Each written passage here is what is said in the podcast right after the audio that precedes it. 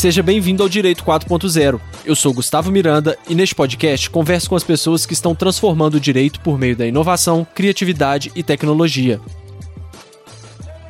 Se você trabalha em um departamento jurídico, já parou para pensar no que os melhores jurídicos do Brasil têm feito para se posicionar nessa nova realidade 4.0? E você, que trabalha em escritório de advocacia, já pensou como seria valioso conversar com esses departamentos jurídicos, entender o que eles valorizam e como você pode prestar um serviço diferenciado? Este episódio é uma daquelas raras oportunidades em que conseguimos ter uma visão ampla dos dois lados e ter acesso a muitas dicas e insights valiosíssimos, tanto para quem trabalha em departamento jurídico quanto para quem trabalha em escritório de advocacia. Nele eu converso com Álvaro Loureiro. Ele está à frente do terceiro melhor departamento jurídico do Brasil e vai contar um pouco da sua experiência como diretor executivo na Olé Consignado. Para você não perder nenhum dos nossos próximos episódios, siga o Direito 4.0 no seu player favorito, siga o nosso Instagram, que é @Direito4.0podcast, e também estamos no LinkedIn. É só procurar Direito 4.0 Podcast. Beleza? Vamos nessa? Álvaro, seja bem-vindo ao Direito 4.0. Eu acho que seria legal contextualizar um pouco os nossos ouvintes. Para quem ainda não conhece a Olé Consignado, a Olé participou por alguns movimentos bem interessantes recentemente e ganhou, inclusive, prêmios, né, de terceiro lugar de melhor departamento jurídico do Brasil em 2019 e passou por alguns movimentos internos também. Eu queria que você falasse um pouco para a gente como que está o posicionamento do jurídico da Olé Consignado nessa situação de um jurídico 4.0. Tudo bem, Gustavo? Gustavo e ouvintes, primeiramente um bom dia, é um prazer falar com você, obrigado pelo convite. Então vou tentar aqui resumir o que você me perguntou, contando um pouco da nossa história, tá? A Olé é um banco, na verdade é uma plataforma de negócio do Grupo Santander Brasil, que nasce em 2015 com o desenho de ser a plataforma de oferta de um produto, que é o crédito consignado, que o Santander não tinha até então uma expertise boa na oferta desse produto. E o grupo vem desde, mais ou menos um pouco antes desse período, com uma estratégia que a gente chama de ecossistema Santander, que é de criar spin-offs daqueles produtos que não rodam tão bem dentro do varejo ou que não tem, por falta de foco de uma agência que tem N mil produtos na prateleira, a gente vai fazendo essas spin-offs e essas operações fora da plataforma, vamos falar assim, principal do varejo. Um exemplo de sucesso desse caso é a própria Olé.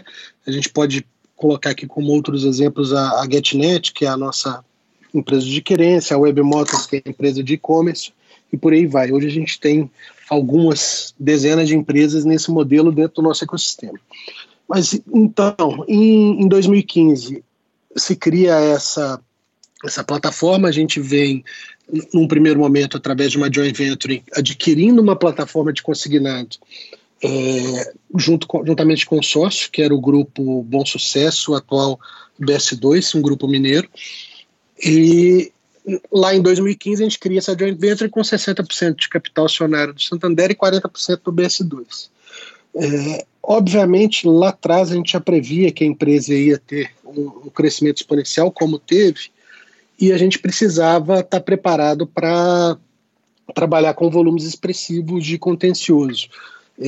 Eu já tinha essa experiência de outras empresas e sabia que, infelizmente, por melhor que fosse a oferta, por mais bem formatado que o produto tivesse, um ou outro litígio aí na casa de zero alguma coisa a gente teria. Para vocês terem uma ideia, hoje a gente está com um litígio na casa de 0,015 da nossa produção. Mas como a gente tem uma produção exponencial, no primeiro mês de operação a gente produziu na casa de 30 milhões e isso é mais ou menos 10 vezes o que a gente produz por dia hoje, você imagina que a volumetria de operações ia crescer. Então a gente cria, desde o início, o jurídico já voltado com essa ideia de pensar mais na gestão e na inteligência da operação voltada para o negócio, e não somente na parte mais da tese e na parte da construção de defesa, e sim em ser um jurídico proativo do ponto de vista de está sempre impulsionando a empresa para melhorar a forma de oferta e a forma de abordagem do cliente e com isso gerar um subsídio melhor para as demandas que iam ter lá na frente. Isso aí a gente tem alguns números que mostram também essa evolução. A gente nasce no primeiro ano com um percentual de êxito aí na casa de 40%, e esse ano a gente já está rodando agora com um limiar próximo de 80%, com uma meta para fechar 2020 com um limiar perto de 85% de êxito, que em números de mercado é um número bem razoável. Dentro dessa construção, a gente foi construindo algumas ferramentas que tem dado resultado, e aí você comentou aí da última participação nossa lá no Prêmio Intellijur, que nós ficamos em terceiro, mas efetivamente, eu acho que, salvo engano, são 5 anos de Prêmio Intellijur, nós não participamos em um ano, mas nos outros 4 que a gente participou, a gente sempre teve classificado ali entre os 10 finalistas.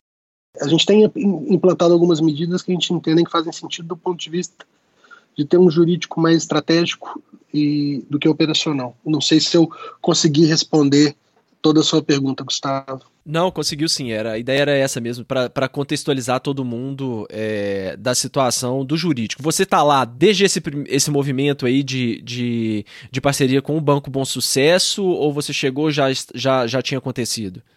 Na verdade, eu vim, eu era diretor jurídico do Bom Sucesso. Ah, tá. Durante o processo da operação de discussão da construção da plataforma, eu participei, vamos falar assim, de uma mesa de M&A, se a gente pode falar assim, representando o Bom Sucesso, junto com algumas pessoas do Santander do outro lado.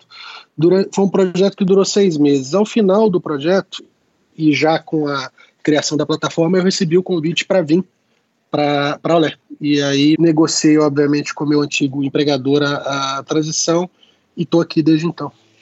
Legal. E você já deu alguns dados aí que já dá para ver que realmente o jurídico aí da Olé é bem diferenciado, né? 0,015, e também trabalhando com um percentual de êxito de 80% a 85% já é uma coisa bem comum, né? Assim, a gente vê que às vezes tanto escritórios quanto departamentos jurídicos, eles tentam não se vincular muito à questão do êxito, porque tem sempre aquele discurso de que, bom, eu não posso prometer resultado, porque meu trabalho não depende só de mim, depende de várias outras pessoas, mas vocês estão levantando essa bandeira muito forte aí de um jurídico mais estratégico, de escritórios estratégicos, participando efetivamente no resultado do negócio, né?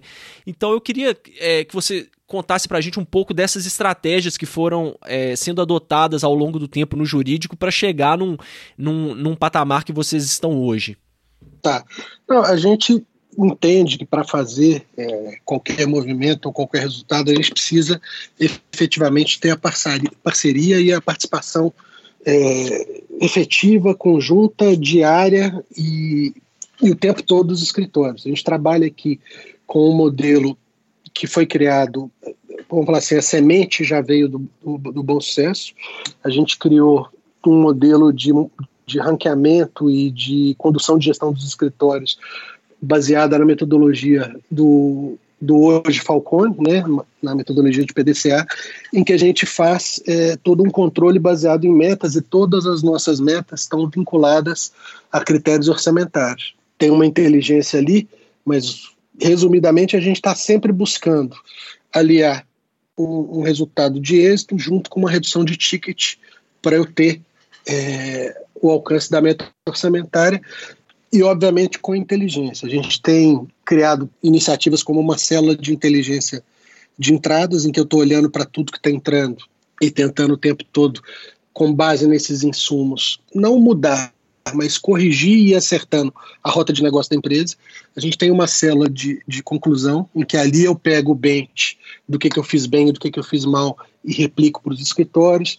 A gente tem um projeto que foi muito bacana e tem dado resultado, que é o Diálogo Legal, em que a gente identifica ali quais são os pontos de atrito que a gente tem no judiciário. E aí, por pontos de atrito, eu queria deixar claro o seguinte, que a gente entende que muitas vezes um julgador, na ponta, ele tem tantos mil assuntos para tratar no dia a dia, que muitas vezes ele não está me penalizando no julgamento do meu produto por um problema do meu produto em si, mas sim porque talvez ele não entenda a totalidade do que aquele produto oferece e as suas características. E aí ele não entende Não é por falta de conhecimento, mas simplesmente pelo volume de questões que ele tem a tratar e o que isso gera. Então, o que a gente criou? A gente criou um processo em que, com o apoio dos escritórios, a gente faz aqui toda uma análise também de dados, e hoje a gente já consegue saber aonde que a gente tem questões relativas a entendimento do produto, com volumetrias até chegando no nível de juiz e comarca. E aí a gente identifica onde que a gente tem essas possibilidades e a gente vai para campo com o apoio do escritório, não para discutir o caso em si, não para discutir uma situação específica, mas para conversar sobre o produto e explicar como é que o produto anda, como é que ele funciona, quais são os benefícios para o cliente, qual é o ciclo de vida e a forma de contratação que a gente faz. E isso tem dado muito resultado.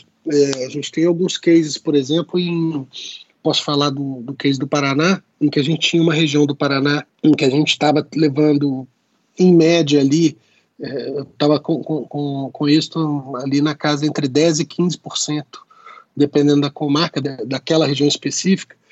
E a gente teve esse trabalho em campo, e aí o trabalho em campo sempre envolve um advogado interno junto com o parceiro local, e aí eles ficaram lá durante uma semana conversando com todos os juízes da região sobre o produto. Eu friso, a gente não vai para conversar sobre caso específico, mas conversar sobre o produto. E nesta região específica, de lá para cá, a gente está com êxito na casa de 90%. Ah, legal. A gente, logo depois da visita, a gente teve em uma só comarca 300 sentenças de improcedência, onde antes a gente estava praticamente perdendo todas as ações. Desculpa te interromper, mas só para eu entender. É porque muitas pessoas já sentem falar, vou lá conversar com o juiz sobre o meu produto, não tem essa visão, achando que é uma coisa que os juízes às vezes não estão nem querendo muito, nem vão receber, porque não trata de um processo específico. Como que foi a aceitação dos juízes nesse caso específico que você está dizendo? Não, a gente vai ter de tudo aí, Gustavo, mas na maioria das vezes nós somos muito bem recebidos. O que a gente preparou para essa conversa é justamente já ir com o discurso de, olha, eu não estou aqui para conversar sobre um caso específico, eu queria ter a oportunidade de explicar o meu produto. E preparar um material de apoio para isso, que é uma cartilha explicativa do produto, que mostra todas as suas funcionalidades, como é que ele funciona, e quais são, eventualmente, pontos que a gente via como pontos de desconhecimento que geravam a procedência. E colocamos ali também um hotline, a gente coloca o celular dos advogados internos e um 0800 que cai no jurídico também, para falar, olha, e depois que eu passei aqui, se tiver qualquer problema, tiver qualquer dúvida, qualquer situação, pode ligar que nós estamos aqui, a gente quer conversar, a gente quer resolver. E aí essa postura mais aberta, a gente tem visto que tem dado bons resultados. E isso também, esse trabalho aí de uma comarca específica, vocês conseguiram replicar isso no Brasil inteiro também? Ou foi só tratando um problema específico?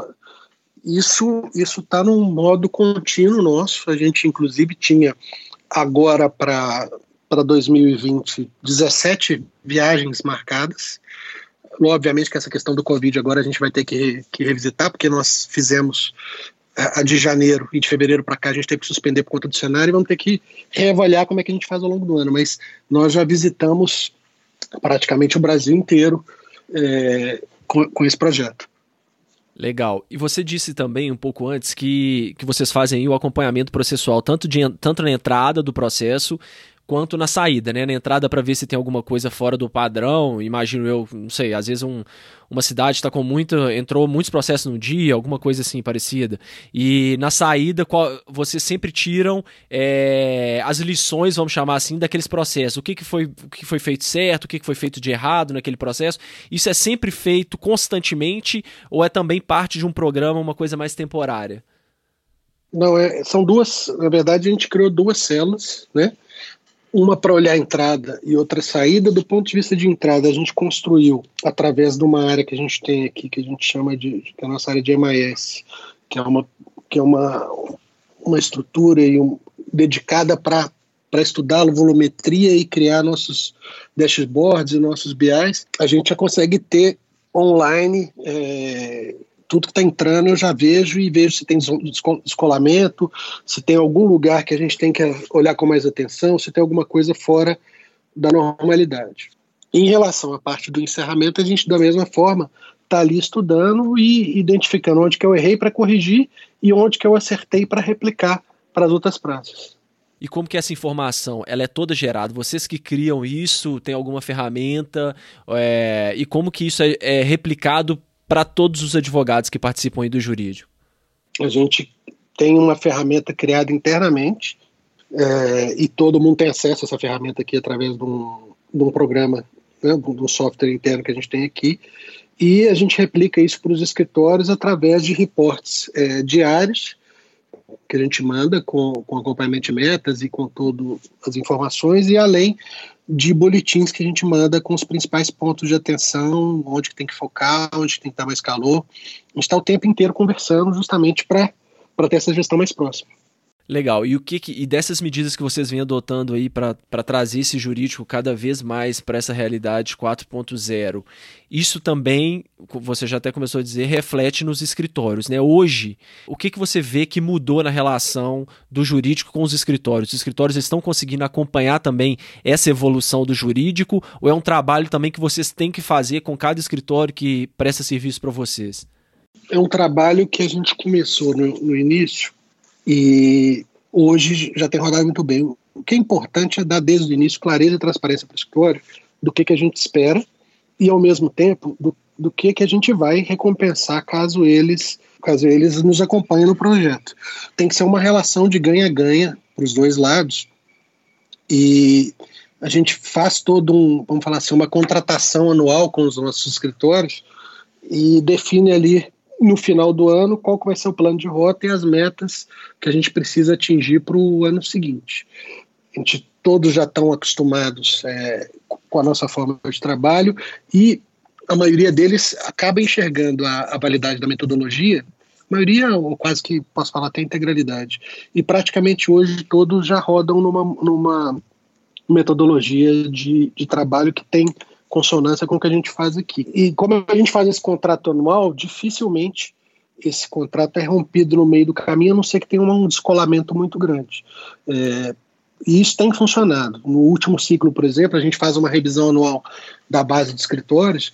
No último ciclo, a gente acabou não trocando ninguém, né? No ciclo anterior, a gente tinha trocado alguns escritórios, mas nesse último, a gente está mantendo a mesma base, porque tem rodado com satisfação, com um ponto de vista satisfatório. Legal. E vocês aí trabalham, tem algum direcionamento de trabalhar com escritórios, só escritórios grandes, ou também escritórios pequenos e médios vocês trabalham, ou isso é irrelevante? Como que vocês abordam essa questão? É irrelevante, tá? Aquela abordagem antiga de escritório que chegava aqui para me mostrar um portfólio, como é que ele funcionava, quantas sedes que ele tinha, para mim não faz muito sentido mais. Eu acho que a conversa tem que ser de um escritório que se propõe a entender o produto do cliente e propor alternativas de solução. Tem um caso muito bacana de um escritório parceiro nosso, e é um projeto que a gente está desenvolvendo a partir dele, que ele veio e nos apresentou uma proposta para fazer uma defesa visual e não a gente não tentar mais focar tanto no texto e no legality ali da jurisprudência, das decisões, e tentar mesmo visualmente, até porque a gente sabe da volumetria de trabalho do judiciário, tentar visualmente ali em 2-3 páginas explicar a questão, o problema e a solução. E a gente tem feito isso de forma, vamos falar assim, restrita a algumas certas praças. A gente está testando a ferramenta e tem dado muito resultado. É esse tipo de parceiro que a gente procura, que tenha a intenção de pensar junto com a gente no produto e pensar para frente. Isso aí já tem sido adotado como prática em alguns, mas para casos específicos? Não, a gente tem feito um teste diferente. A gente está adotando em praças específicas. Então, eu já estou adotando em uma capital e algumas cidades de um estado e estou vendo como é que está sendo a resposta do judiciário. Estou testando. Entendi. Obviamente, a gente vai errar, vai acertar, mas a gente tem que fazer um teste até achar a modelagem específica. E até agora você acha que isso aí tem rodado bem? Tem rodado bem. Legal. E falando ainda um pouco dos escritórios, qual tipo de escritório você acha que está mais preparado para acompanhar esses jurídicos que estão à frente de medidas tão Então, de vanguarda, assim, os escritórios menores têm mais facilidade ou os escritórios maiores têm mais facilidade? Você tem alguma percepção nesse sentido? Não, eu acho que aí não vai variar nem do tamanho do escritório. Eu conheço escritórios pequenos que estão crescendo muito porque entenderam o modelo e têm trabalhado dessa forma diferente, e tem escritórios grandes que também já têm iniciativas bacanas nesse sentido. Vai depender muito da postura e da eu não gosto da palavra, mas eu não estou achando outra, do mindset de quem vai estar à frente do escritório. E eu não estou falando que eu não gosto da palavra mindset, eu não gosto da forma que a palavra se banalizou. Para mim, depende se a história é pequena ou grande. É mais da mentalidade e da postura de enxergar o futuro que está aí à frente. E aí eu acho que aqueles escritórios, no modelo que a gente já conheceu por muitos anos, que era um escritório que fazia meio que uma linha de produção e sem muita possibilidade de mobilidade para um assunto ou outro, era um negócio meio que fábrica, e eu estou falando de contencioso. Eu acho que esses escritórios estão com os dias contados. O que a gente precisa é de inteligência embarcada e de ideias, e os escritórios que têm nos apoiado com isso, eu acho que vão ser aqueles que vão prosperar mais à frente. O que esse escritório ele precisa ter para acompanhar um jurídico como o da Olé, por exemplo? Não, vontade de jogar junto. O escritório tem que enxergar. E aí isso na minha cabeça sempre foi claro, mas a gente ainda encontra aí no mercado escritórios que enxergam o jurídico interno como adversário ou como uma área que está ali só para cobrar. Não, ela tem que ser enxergada como parceira. E a gente tem que estar o tempo todo pronto para inovar. A gente tem um mundo muito complexo, tem um cenário muito diverso aí fora, e aí eu estou falando especificamente de Brasil, pelo perfil de litigância que a gente tem e até pelo volume de litigância que a gente tem, que sabe que não é impulsionada pelos clientes, sim por parte da nossa própria categoria de advogados. E a gente tem que estar o tempo todo pensando formas de fazer diferente, sensibilizar o judiciário que está aí abarrotado com esse volume gigantesco de demandas, com formas de encararem a nossa situação de uma maneira diferente. E o que vocês avaliam aí nos escritórios que prestam serviço para você, nessa avaliação objetiva anual que você disse que faz? Não, na verdade a gente tem uma ferramenta que eu avalio eles mensalmente, tá? Mensalmente quase que no diário, né? A gente já está no nível de meta diária. E aí vão ser uma série de indicadores ali, a maioria delas, obviamente, quantitativas, estamos olhando o número, mas também qualitativas. A gente tem alguns pontos de... Eu não vou interferir no limite na tese do escritório, mas tem alguns pontos que a gente gosta que sejam observados, e a gente vai estar ali avaliando se o escritório está fazendo uma defesa mais concisa, se ele... Aquela história de defesa de 15 laudas, gente, não existe mais. Eu acho que a gente tem trabalhado aqui, eu até brigo com o Matheus, que é meu braço direito aqui, e é o gerente que está à frente do jurídico, eu brinco com ele que a gente ainda tem que evoluir um pouco. A gente hoje está com uma meta de 5 páginas para juizado especial e 7 para justiça comum. Eu acho demasiado no dia de hoje, tá? Acho que a gente tinha que... Um juizado especial, você não pode ter uma defesa de mais 3 páginas. Se você não conseguir falar o que você tem que falar em 3 páginas, pode ter certeza que o julgador não vai ler. Não porque ele não queira, pelo volume de trabalho. Então eu acho que a gente tem que pensar diferente, achar formas de fazer diferente, porque num cenário de volumetria como as que a gente tem no Brasil, quem fizer mais do mesmo, o resultado vai ser aquele. Tá ali enxugando gelo, e não é isso que a gente quer. E vocês dão algum suporte nesse sentido, assim, de cultura mesmo, igual você disse, 5 páginas é uma orientação para o escritório, olha, não pode passar de 5 páginas no juizado especial. E os escritórios que buscam por si só essas formas alternativas, formas criativas de conseguir colocar tudo de uma defesa dentro dessas 5 páginas, ou tem alguns padrões de conduta? Como que funciona isso?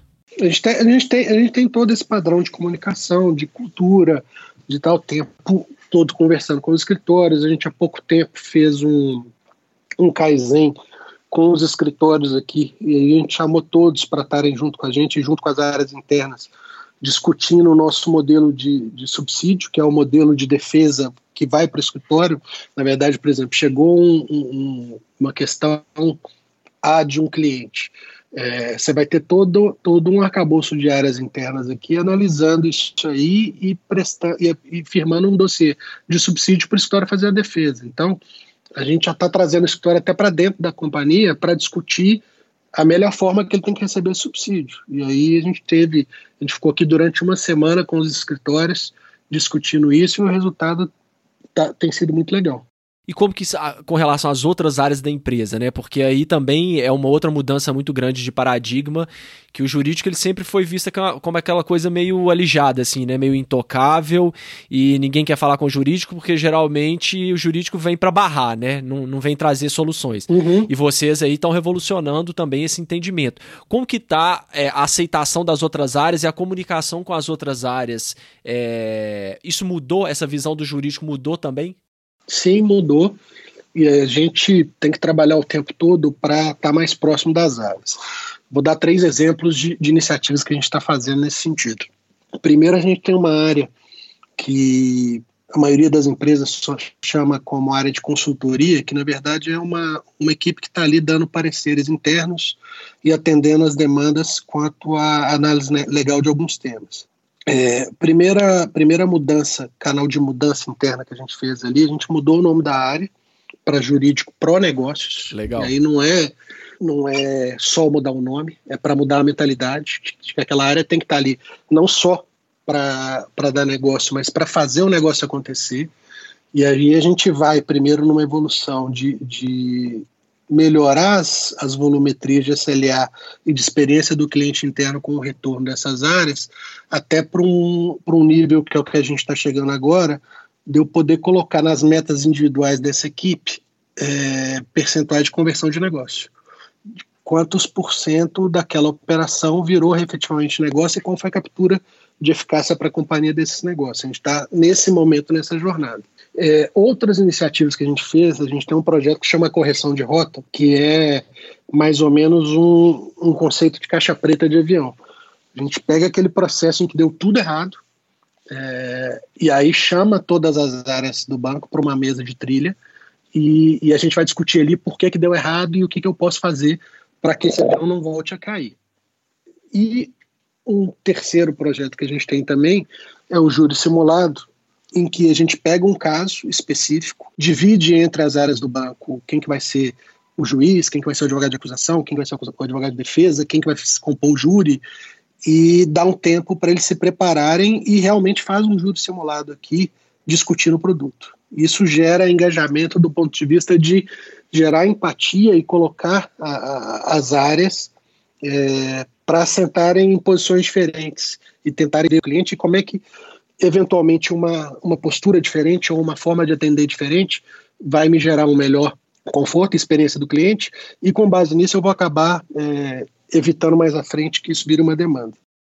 Legal, e como que vocês fazem assim para garantir com que, né, porque às vezes isso eu vejo como um dificultador, que é quando você tem essa informação do que deu errado, né, consegue identificar os problemas, como que você faz para garantir com que essas ações de correção de rota, aí, como você disse, cheguem nas pessoas e que elas passem a ser efetivamente realizadas, né? Já que você tem tantas variáveis, aí, tantos players envolvidos, tantas áreas, tem alguma coisa que vocês fazem? Isso é metodologia, né? A gente vai chamar as pessoas para a mesa de correção de rota.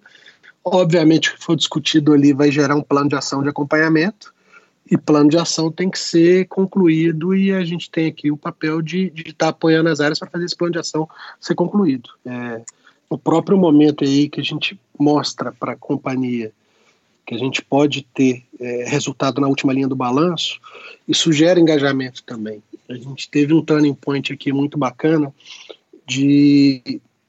No segundo ano de operação, a gente propôs uma série de alterações e uma série de mudanças de modelo que nos perguntaram, mas o que isso vai gerar?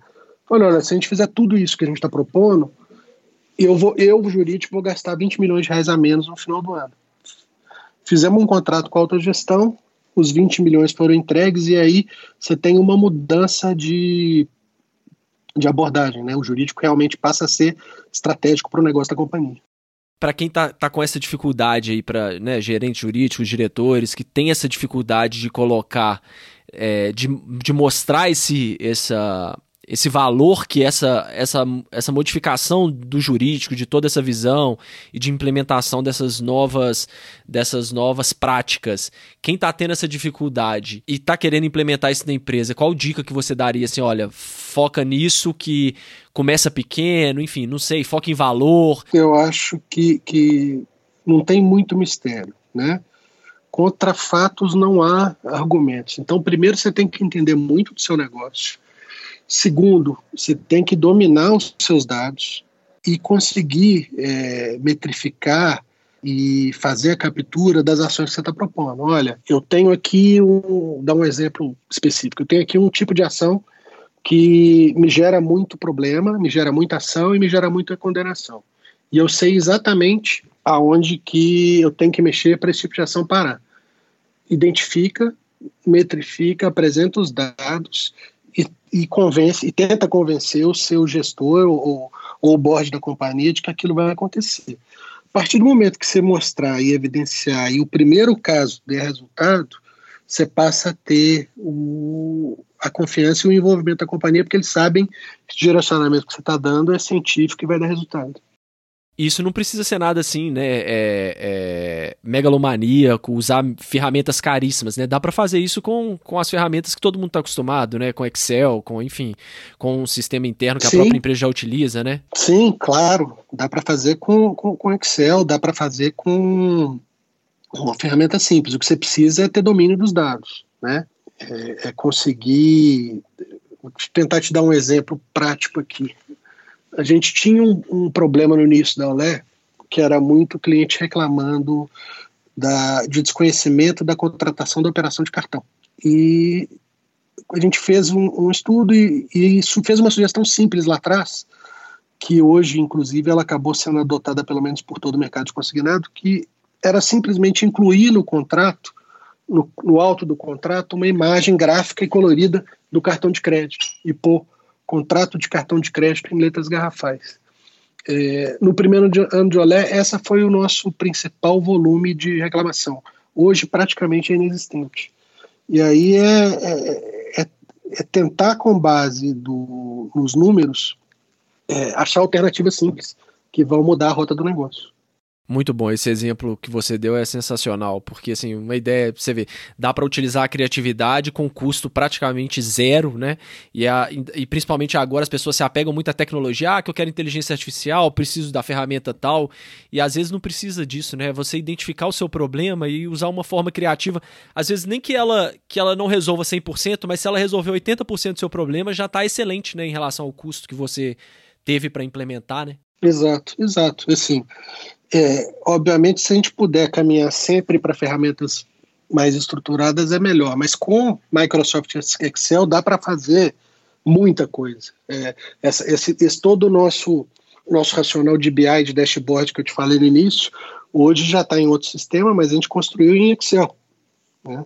A gente vai fazendo as construções e o importante é conhecer do negócio e conhecer dos seus números. Eu acho que esses dois pontos são os principais para você poder ter sucesso em qualquer abordagem que você vai tentar.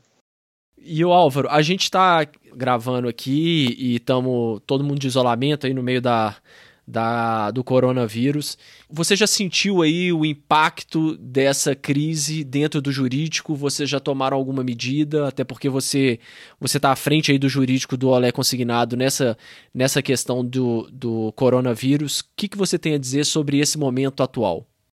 Olha, é um momento difícil, é um momento que ninguém estava preparado, né? Acho que ninguém... Se alguém falar que tinha colocado isso no seu PCN, no seu plano de continuidade de negócio, não... Acho difícil, era um momento que a gente não estava preparado, a gente teve que se estruturar aqui e conseguir pôr em pé algumas coisas.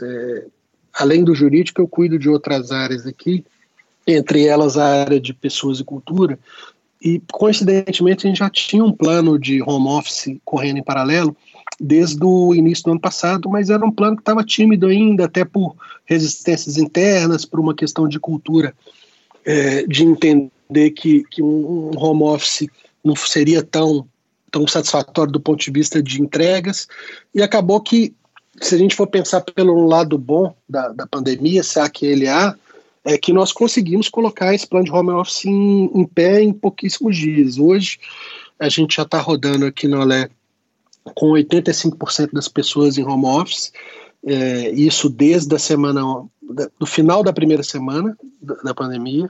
A gente tem feito um rodízio desses 15% que ficam aqui para dar estruturação à operação, e aí eu estou falando de áreas que a gente não tem como abrir mão, que é tecnologia, a própria esteira de operação, algumas funções estratégicas dentro de cada área, mas a gente tem feito isso com toda a segurança para os colaboradores, e eu acho que tem sido satisfatório. A gente criou aqui algumas questões de segurança, como medição de temperatura de quem está entrando no prédio, toda uma equipe que, ao final do dia, higieniza todo o prédio de uma forma específica e com produtos químicos voltados para esse fim. A gente criou e estabeleceu aqui mesa de crise e alguns protocolos de atendimento. Nós tivemos até agora somente 2 casos de suspeita, graças a Deus, que os 2 testados como negativos, mas para você ter uma noção do que eu estou falando de procedimento, um primeiro caso que a gente teve, no primeiro momento a pessoa teve a suspeita, nós desmobilizamos todo o andar e fizemos a desinfecção imediata do andar. E a gente tem feito isso. Agora é ter paciência, resiliência e confiança na execução do plano, porque vai passar, né? A gente tem que esperar que vai passar. Com certeza. E do fluxo de trabalho, assim, teve muito impacto? Vocês tiveram que adotar algumas coisas com mais agressividade, assim? Ou a forma com que vocês já estavam estruturadas já permitiu que essa transição fosse de uma forma mais suave possível? Não, a transição foi mais suave. O que a gente fez foi estabelecer que uma rotina de acompanhamento e reuniões diárias por vídeo entre as equipes, que tem funcionado a contento, e acaba que você muda um pouco o seu foco, mas, por outro lado, dando um exemplo, pegando o jurídico, você tá aí com os prazos suspensos, mas você tem toda uma base de carteira que você pode aproveitar para trabalhar e tentar encontrar mais oportunidades, né? Então a gente tem trabalhado nesse sentido. Outras áreas do banco em que a operação continua tem rodado normal, de casa, a maioria das equipes, mas a gente tem conseguido manter as entregas e, pelo menos nesse primeiro mês, a gente não vai ter queda em nenhum indicador. Muito bom. E o que você acha que vai mudar, assim, de forma definitiva nos departamentos jurídicos depois dessa pandemia? Eu acho que muda não só para os jurídicos, mas muda para todos nós. Acho que a própria forma como a gente se relaciona com o trabalho, eu acho que a questão do home office agora vai virar uma realidade, e aí muda também a forma como a gente se relaciona com o trabalho. Eu acho que tudo na vida, a gente está tendo um momento de distensão, que a gente está indo para um extremo muito, muito, muito puxado no sentido nesse assunto, né? Eu particularmente, eu nunca fiz tanta vídeo, tanta reunião na minha vida, mas eu acho que lá para frente isso volta um pouco. Mas eu acho que o home office vem para ser uma realidade. Eu acho que não tem porquê daqui para frente não se pensar na forma de organização de trabalho das empresas e dos jurídicos de uma forma mais fluida, nesse sentido, né? Eu acho que está provado que se pode trabalhar de qualquer lugar. E teve algum impacto em questão de escritórios também, parceiros? Vocês encerraram o contrato com algum escritório ou não? Foi tudo mantido? Porque eu tenho visto que algumas empresas, e aí antes mesmo da pandemia, estavam com um movimento um pouco de internalização de algumas demandas que antes eram feitas para o escritório. Isso também acontece aí na Olé ou não? Não, aqui a gente não tem esse movimento, não. A gente mantém a relação com todos os escritórios. Todos os nossos parceiros estão trabalhando em home office também e tem fluído bem o resultado. A gente não tem por aqui nenhuma intenção e nenhum racional de internalização. Assim, eu, pessoalmente, não vejo esse movimento fazer sentido. Muito bom, Álvaro. Para a gente aí, então, finalizando aqui, falando um pouco de competências de gerente jurídico, de diretor jurídico, e de tudo isso que a gente falou, de como transformar o jurídico tradicional num jurídico mais avançado, no jurídico 4.0. Você tem algum conteúdo que você indicaria para as pessoas? Algum livro, alguma palestra, alguma dica final? Olha, eu acho que, primeiro ponto, a pessoa tem que buscar entender profundamente do negócio em que ela está inserida. Eu acho que para ser um gestor, né, corporativo, eu acho que, obviamente, tem o peso da carga técnica jurídica e tudo mais, mas eu acho que entender do negócio, ter uma visão macro, do seu negócio, ter uma visão dos seus processos, conseguir enxergar o cenário e levar o jurídico para ter uma atuação estratégica nisso, é um grande caminho. Falando em livros, eu poderia indicar qualquer um do Falconi, mas eu acho que para quem quer começar a estudar metodologia, eu acho que começar pelo gerenciamento da rotina do Falconi é uma boa. E um livro que eu estou lendo atualmente e tenho gostado muito é o livro que chama O Novo Código da Cultura, do Sandro Magaldi e do... eu não vou lembrar o outro autor agora, mas é um livro muito bom para a gente pensar em como é que a cultura tem que ser primordial nessa era exponencial que a gente está vivendo, né? Já tem aquela frase que diz que a cultura como estratégia no café da manhã, do Peter Drucker. Eu acho que é por aí. A gente tem que entender do nosso negócio, entender da cultura onde que a gente está inserida e tentar ser estratégico, com metodologia e com números. Se eu pudesse dar um recado, era esse. Ótimo, excelente. Vou colocar na descrição aqui os livros que você indicou também, para o pessoal que ficou interessado e quiser dar uma olhada. E quem quiser te acompanhar na internet, redes sociais, o que você usa? Eu sou mais atuante no LinkedIn, tá? E nas outras redes sociais eu até tenho, mas eu uso mais para fins familiares e de amizade. Eu tenho mais atuação profissional no LinkedIn. Legal, Álvaro. Então, mais uma vez, eu queria te agradecer muito por ter participado do Direito 4.0. Tá bom, eu que te agradeço pela oportunidade. Foi um prazer e espero que vocês tenham gostado. Até o próximo episódio, pessoal.